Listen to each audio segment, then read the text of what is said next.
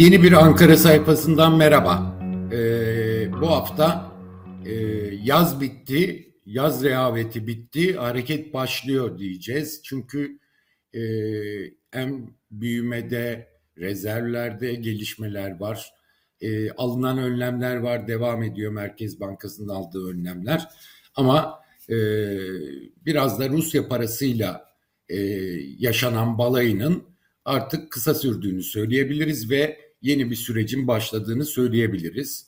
E, bunu nereden çıkarıyoruz? Rezervler yeniden erimeye başladı.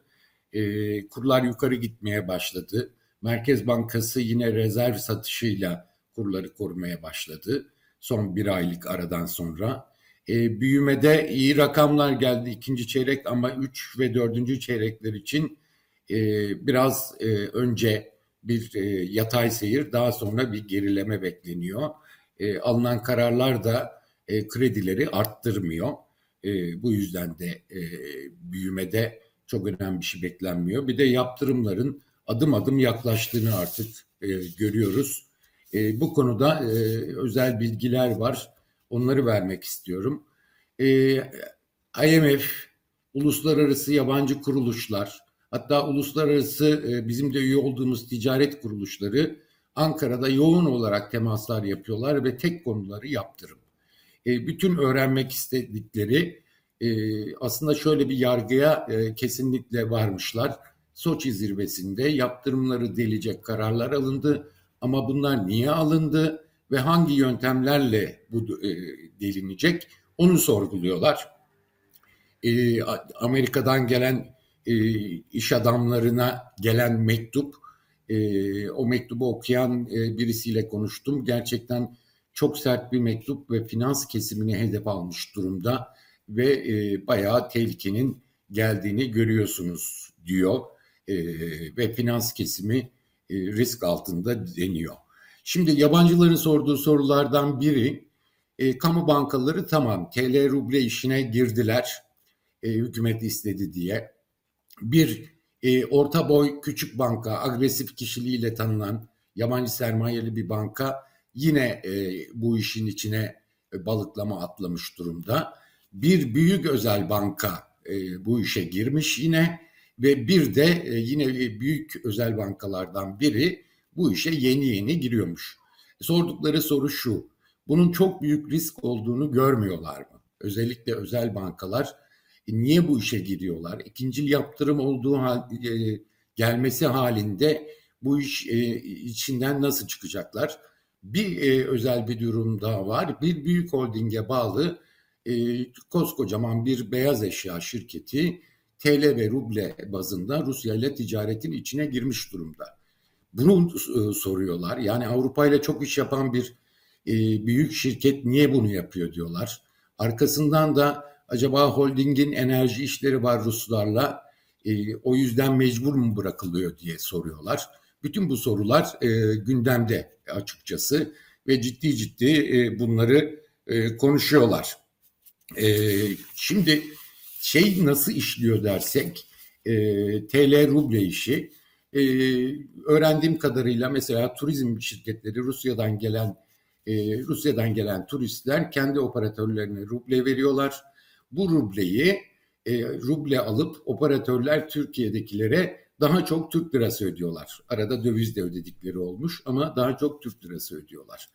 E, bir Rus e, alışveriş internet sitesi, e, online alışveriş sitesi Türkiye'de harıl harıl e, bizim e, bu işi yapan şirketlere e, gelip şu teklifte bulunuyorlar. Gelin Rusya'da e, bunu açın, siz Rusya'da da e, faaliyet gösterin ve TL ruble olarak bu faaliyeti yürütmeye devam edelim diyorlar. Birçok alanda TL ruble işinde iş dönüyor. Şimdi burada e, açıkçası e, TL rublenin clearing denilen değiştirme işlemi ve takas işlemi e, belki e, hacim küçükken bazı özel bankalar ya da kamu bankaları kanalıyla yapılabiliyordu. Hatta e, bavulla gelip e, gitmeler ruble ve Türk lirası e, değişiminin olduğu bile söyleniyor bavullar içerisinde. Ama bu, bir bölümünü bankalar yapıyordu. Ama hacim o kadar büyüyor ki E, geçen hafta da söylemiştim altın ticaretinin de TL ruble olarak çok yoğunlaştığı söyleniyor. Hacim o kadar büyüyor ki bu e, değişim işine, takas işine merkez bankalarının girmesi e, gerekiyor. Şu anda o aşamada olduğu söyleniyor. Yani TL ruble işinde merkez bankaları devreye girecek. E, öyle olduğu zaman e, asıl tehlike o zaman başlıyor. Çünkü Rus Merkez Bankası yaptırım kapsamında. Yani Rus Merkez Bankası ile iş yaptıkları takdirde ikincil yaptırıma tabi olma e, tehlikesiyle karşı karşıyalar. E, düşünsenize Rus Merkez Bankası ile bu işlemleri yaptığı zaman bizim Merkez Bankası'nın ikincil yaptırıma dahil olmasına ya da bazı özel bankaların ve kamu bankaların bu işin ikincil yaptırıma e, tabi olmasının getireceği sonucu düşünebilirsiniz. E, bu arada yine yabancıların Türkiye'de e, cevabını aradıkları bir başka soru daha var. Bunu açıkça sorduklarını e, duyuyoruz. E, Cumhurbaşkanı Erdoğan acaba bilerek mi bu kadar tehlikeli bir yola girdi? E, yaptırımların yaptırımların geleceğini bile bile niye bunu yaptı? Acaba e, yaptırımlara tabi olunca bir seçim öncesi işte Batı yine bizi mahvetti, bizim e, şeyimize oynuyorlar filan gibi eski hamaset şeylerine girecek. Acaba onu e, onun için bilerek mi yaptırımlara, aykırı davranışlara izin veriyor ve bunun yolunu açıyor. Soçi zirvesinde de bunun adımını attı diye bunu merak ediyorlar ve bunu soruyorlar. E, gerçekten kullanabilir mi derseniz kullanabilir tabii. Yani daha önceden de olduğu gibi bir yaptırım gelmesi halinde bir seçim öncesinde işte Batı bizi e, teröristler örgütlerle vurduğu gibi ekonomiyle de vurmak istiyor filan gibi bunu seçim malzemesi olarak kullanabilir. Ama unutulmaması gereken bir şey zaten bu yaptırımlar gelirse ve e, söylediğimiz şeylere gelirse bu yaptırımlar o zaman Türkiye'nin ekonomisi zaten e, yürüyemez bir hale gelir. Yani hamasetle e, bu işi halledebilir mi? Çok şüpheli. Çünkü ekonomi gerçekten o zaman altından kalkılamaz bir hale gelebilir. Bunu da düşünmek gerekiyor. Şimdi bununla birlikte peki yaptırım olmadan yaptırım tehlikesi e, gerçekleşmezse ekonomi nasıl gidiyor dersek zaten ekonomik dengelerin bozulmaya başladığını görüyoruz. Dövizde sıkıntı başladı. Dediğimiz gibi Rusya'dan gelen 10 milyar doları aşkın e, rezerv artışı e, yavaş yavaş erimeye başladı. Son haftada e, Merkez Bankası'nın e, dövize yine müdahale etmeye başladığını görüyoruz ve rezerv e, düşüşü olduğunu görüyoruz. Ki bu geçtiğimiz haftada yine 1-2 milyar dolar ek olarak geldiği söyleniyor. Buna rağmen rezervler düşmeye başladı ve bu e, izleyen e, uzmanlara göre bir trend olmaya başladı. Yani önceki haftadan başlayarak önce bir arttı Rus parasıyla rezervler ama daha sonra düzenli bir biçimde azalmaya devam ediyor ve bunun bir trend olarak süreceği de e, konuşuluyor. E, dış borçlarla ilgili çok yoğun bir döneme geliyoruz. Geçen hafta da anlatmıştım. E, kamunun borçlanıp borçlanmayacağı belli değil. Dış borcunu e, üç, yaklaşık 3 milyar dolarlık dış borcunu yeniden borçlanmayla karşılıp karşılaşmayacağını bilmiyoruz. İç borç programı açıklandı önümüzdeki aylara ilişkin. Burada yeni bir dış borç gözükmüyor. E, ama e, bu e, dış borçlanma yapılmayacağı anlamına da gelmiyor. Çünkü ihtiyatlı olarak e, hazine bu iç borç programını açıklıyor. Burada ya, borç programını açıklıyor. Burada gözükmüyor olabilir ama arada da yine dış borca çıkabilir. E, reel sektör e, bu hafta da belli oldu. Yine e, dış borçlarını, döviz cinsinden borçlarını azaltıyor. Azaltmaya devam ediyor. Bir süredir aynı şey söz konusu. E, bankaların e, açık şeyi var. Sendikasyonları başlıyor Eylül'le birlikte. E, bankalar bunu yapmak istemiyor ama hazine tarafından zorlanıyorlar böyle bir şeye. E, bu arada döviz sıkıntısı o kadar e, şey oldu ki e, yeniden baş göstermeye başladı ki işte döviz hesaplarının karşılıklarına yüzde üç komisyon kararı aldı Merkez Bankası. Bu şimdiye kadar yapılan bir şey değildi. Faiz alamadıkları için e, şey alacaklar. E, uzmanların söylediğine göre buradan yaklaşık bir milyar dolar acaba e, rezerve takviye edebilir mi? Onun peşinde diyorlar. Bununla birlikte asıl cari açık büyümeye başladı. Hafta sonunda açıklanan, bakan tarafından açıklanan ve ihracat rekor kırdı diye açıklanan Ağustos ayı e, dış ticaret rakamlarına baktığımız zaman gerçekten burada e, en önemli rakam, en önemli rekor rakam e, dış ticaret açığında. 11 milyar doları aşmış durumda aylık dış ticaret açığı. Bu ne anlama geliyor? Bu ekonomik programa cari fazla vereceğiz diye yola çıkmıştık. Haklarını yemeyelim. Tabii ki Ukrayna krizi oldu. Enerji fiyatlarındaki yükseklik faturayı büyüttü. Tamam.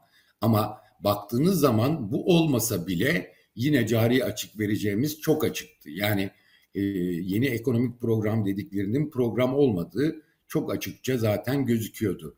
Ama şimdi durum daha farklı. E, çünkü e, geçenlerde Bakan Nebati 45 milyar dolarlık cari açığı telaffuz etti. Bunu çok önceden biliyorsunuz cari fazla diyordu. Sonra 20-25 milyar dolar cari açık gibi rakamlar konuşuldu. E, bakan bile 45 milyar dolar cari açığı telaffuz etti. Ama şimdi bu dış ticaret açığıyla birlikte e, hesap yapanlar, uzmanlar, bu işin uzmanları kesinlikle yıl sonunda cari açığın 60 milyar doları aşacağını söylüyorlar. Çeşitli modellere göre yapılıyor bu hesaplar. Bir modele göre e, bir uzmanın söylediği 70 milyar doları buluyor. Ama e, yani bunu da telaffuz etmemek gerekiyor. İşte enerji faturasıyla bilmem neyle ilgili oynama olabilir, düşüş olabilir diye. Ama 60 milyar doları yıl sonunda cari açığın e, geçeceğine artık kesin gözüyle bakıldığını söyleyebiliriz. Bu çok büyük bir rakam. E, dış borç e, ödenecek dış borç rakamları da eklediğinizde çok önemli bir döviz ihtiyacının görüldüğü çok açık. Ama e, yaşanan gelişmelere baktığımız zaman Rusya'dan gelen bu 10 milyar dolarlık o da ne pahasına onu bilmiyoruz. E, bir döviz girdisinin dışında batının dışın batıdan bir şey gelmiyor. Gördüğümüz kadarıyla e, Arap ülkelerinden Suudi Arabistan ve Birleşik Arap Emirlikleri'nden rezervi arttıracak bir şeyin gelmesi de konuşulmuyor. E, bunun da bunda Batı'nın da etkisi olduğunu sanıyoruz, öyle tahmin ediyoruz. Ama Birleşik Arap Emirlikleri ve e, Suudi Arabistan'dan belki özel şirket alımları yapılabilir. Bazı küçük şeyler olabilir ama bu devletin kasasına girecek paralar olmayacak. E, böyle bir durumda bizi çok zor bir e, şey bekliyor, dönem bekleniyor. E, Eylül sonu Ekim'de başlar e, yeniden sıkışıklık dediğimizde e, söyledikleri e, uzmanların Eylül ortasından itibaren dövizde yeniden sıkışıklık olabilir diyorlar. E, küresel e, ortam zaten e, ciddi bir sıkıntı içerisinde. E, efendim e, tarım dışı istihdam verileri de geldi. E, çok e, beklentilerin üzerinde ama çok iyi değil. Yani bu Eylül'de 0.75'lik Fed'in faiz artışının e, ihtimalini e, pek göz ardı etmiyor. Y- yine 0.75'lik arttırım beklentisi hakim. Avrupa Merkez Bankası'ndan gelecek faiz arttırımları, onun e, dozu ne olacak o tartışılıyor. Ama sıkı paranın devam ettiği açık. Buna karşılık e, gıda fiyatları, emtia fiyatlarında bir düşüş var. E, enflasyonla ilgili e, dışarıdan gelecek etki, olumlu etki önümüzdeki dönem olabilir. Ama yanlış yapılmadığı takdirde olabilir. Yani döviz fiyatlarının yeniden artmaya başladığı bir dönemde bunun e, içerideki gıda fiyatlarına yansıması, enflasyona yansıması da pek mümkün olmayacak gibi gözüküyor. Yani üç haneye e, gitmesi için e, enflasyonun TÜİK rakamlarıyla tabii çok büyük hatalar yapılması bekleniyor. Ama onun dışında da e, yine tehlike var. E, artı e, kredilerle ilgili seçime giderken kredilerle ilgili düzenleme yapıldı. %22 ile 28 arasında kredi faizleri tutulmaya çalışılıyor. Böyle bir önlem aldı hükümet. E, ama bunu reel sektöre destek olsun diye aldılar ama reel sektöre destek değil. Hatta köstek olacak gibi gözüküyor. Yanlış bir karar olduğu çok açıkça ortaya çıktı. Çünkü e, kredi faiz oranlarında bir düşüş görüyoruz son bir haftada. E, ama buna karşılık kredilerde artış yok. Yani e, bankalar bu faiz oranlarıyla e, zaten riskli gördükleri şirketlere e, bu faiz oranlarıyla hiçbir şekilde kredi vermeye yanaşmıyorlar. E, ve çok doğal olarak ihtiyatlı bankacılık gereği bunu e, ihtiyatlı davranıp kredi vermeye yanaşmıyorlar. Dolayısıyla e, büyümenin yeniden arttırılması çok söz konusu değil gibi. E, birinci çeyrek iyiydi, ikinci çeyrek yatay, şey ikinci çeyrek iyiydi, üçüncü çeyrek yatay, dördüncü çeyrek eksi bir e, önceki çeyreğe göre rakam görülürse yüzde dört buçuk beşlik bir büyüme tahmini yapılıyor. Ama seçimi girerken e, büyüme oranlarını arttırmak isteyeceği kesin Cumhurbaşkanı'nın. E, bunun için kredileri arttırması e, söz konusu mu e, göreceğiz. E, ekonomi yönetimi dövize aşırı talep olur diye kredilerin fazla artmasını istemiyor. Ama bu arada sıkıntı bir sıkıntı var ki reel sektörde o giderek büyüyor. Çünkü zaten uygun faizle ve istedikleri miktarda kredi alan e, önemli büyük şirketler zaten vardı. Zaten bankalar bunlara riski az olduğu için sürekli e, işlem yaptıkları için veriyorlardı. Asıl sıkıntı neredeydi? Kredisi yüksek olan, e, faizi yüksek tutulan ya da istediği kadar kredi alamayanlar küçük ve orta boy işletmeler. Bu işletmeler yeni alınan tedbirle göründüğü kadarıyla çok daha zor durumda kalacaklar. E, bu neyi getirecek önümüzdeki dönemde? E, çünkü bir ayrıcalık göze çarpıyor. Zaten alabilen alıyordu. Şimdi faizleri indirdiniz, politika faizi, kredi faizlerini zorla indirdiniz. Alamayan yine alamıyor. E, ortada değişen bir şey yok. Bu da şikayetlerin artmasını beraberinde getirecek. Önümüzdeki dönem özellikle e, iş, şeyi işletme sermayesi nedeniyle sıkıntılar büyüyecek gibi gözüküyor ve büyümeyi fazla arttırma imkanı da e, olmayacak gibi görünüyor. Seçime girilirken ne yapılacak? Nisan Mayıs'ta olacağını düşünürsek e, şimdiden biliyorsunuz işte kredi borçları e, öğrencilerin e, başka e, icradaki dosyaların kapatılması gibi şeylerle toplam 56 milyar liralık bir e, bütçe yükü oluşmuş durumda. Hiç kimsenin şüphesi olmasın. Cumhurbaşkanı Erdoğan bunların sayısını çeşitli kesimlere yapılacak kıyağın sayısını ve miktarını arttıracaktır. Yılbaşında çok yüksek e, maaş zamları görebiliriz. Bir ölçüde şu anlama gelecek. İkinci çeyrek büyüme rakamları çıktığı zaman ortaya çıktı ki ücretlerin aldığı milli gelirdeki pay çok düştü. Yani milli gelirden payını al, aldı yorumları da bir anlamda yanlış. Çünkü milli gelirde artış kadar pay almadığı gibi çok daha fazla geriledi. Son iki yılda ücretlerin aldığı pay. Yani orada korkunç bir durum var. İster istemez bunu düzeltmeye çalışacak. Bir servet transferi yapılmıştı sermayeye bankalara e, çalışan kesimden, emeklilerden. Şimdi bunu seçim öncesini düzeltmeye çalışacak. Yani reel sektöre, e, sanayiye yüzde elli elektrik, doğalgaz zammı, e, hane halkına yüzde yirmi zam hikayesine biraz da buradan bakabilirsiniz. Yükü o tarafa yığmaya çalışacaklar. Çünkü rahatsızlığın farkındalar. E, sermayeye geldi sıra. E, küçük ve orta boy ölçekli sermaye zaten zarar görmeye başlamıştı. Şimdi biraz daha yükseklere ve ihracata e, dayalı sanayilere de gelecek. Ardından bankalara da e, bir şekilde faturanın önümüzdeki dönem e, artıracağı popülist harcamaların faturasını bankalara çıkarmaya çalışacak. E, bütün bunlar yetecek mi? Nasıl bir yola girilecek? e, Eylül ortasından itibaren cidden hareketlenmeye başlayacak piyasa. Bu hafta aktaracaklarım bu kadar. Tekrar görüşmek üzere.